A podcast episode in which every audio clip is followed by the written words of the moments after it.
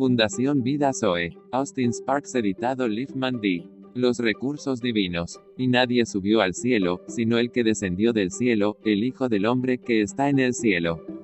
Juan 3:13. Lo que ya se está diciendo es que el Señor Jesús tuvo en el trasfondo de su vida aquí entre los hombres con su único recurso su Padre y la multiforme sabiduría de Dios a través de los recursos divinos, sobre las cuales estuvo continuamente recurriendo en su vida y obra.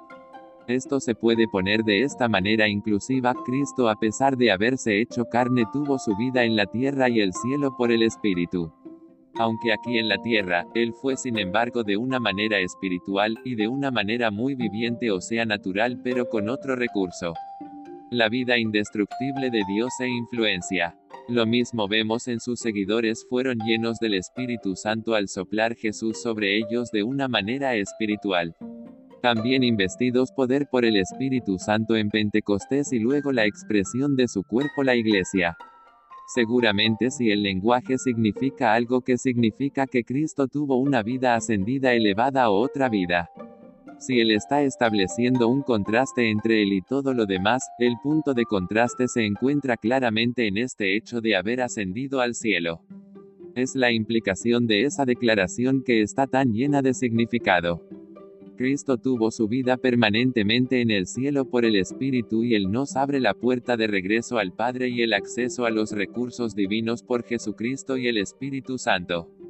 Hemos visto a Cristo como el verdadero cumplimiento espiritual de la escalera al cielo, que se estableció en la tierra, y la cima de la cual llegó al cielo. Más tarde, el Señor le dijo a Natanael, de aquí en adelante verás que se abre el cielo y los ángeles de Dios que ascienden y descienden sobre el Hijo del Hombre.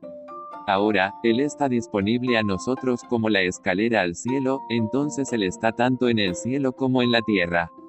Él está en la tierra, y al mismo tiempo está en el cielo. En él, el cielo y la tierra están unidos, reunidos, y mientras Él está aquí en esta tierra con propósitos de expresión y acción, también está en el cielo. El punto es que su vida, y todos sus recursos, fueron extraídos desde arriba. Estaba en contacto con recursos inagotables, y recursos que nunca podrían morir, porque no eran de esta tierra, y nunca podrían estar sujetos al toque de corrupción que es característico de todo en esta tierra. Él dibuja contrastes de su perfección, como este. Te doy mi paz, no como el mundo te la da yo te doy. El contraste radica en el hecho de que cualquier paz que el mundo te dé es un desvanecimiento.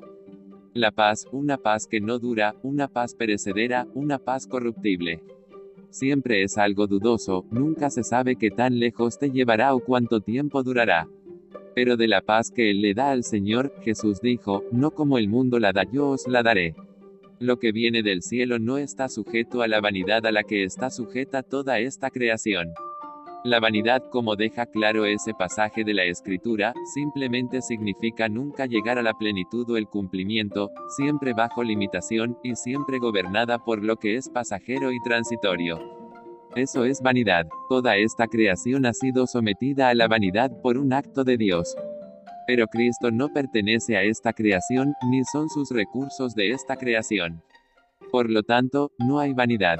Debido a la resurrección, puede ser probada al no desmayar, al no desanimarse, sino abundar siempre. Por cuanto saben, que saben que su labor no es en vano en el Señor. Esa gran declaración está marcada con un porqué, y esa palabra también nos une con lo que ha sucedido antes, la muerte se traga en la victoria. Oh, muerte, ¿dónde está tu aguijón? ¿Dónde está tu tumba? ¿Dónde está tu victoria? Gracias a Dios Padre que nos dio la victoria y todos los recursos divinos por medio de nuestro Señor Jesucristo y su Espíritu Santo. Gloria, gloria y más gloria.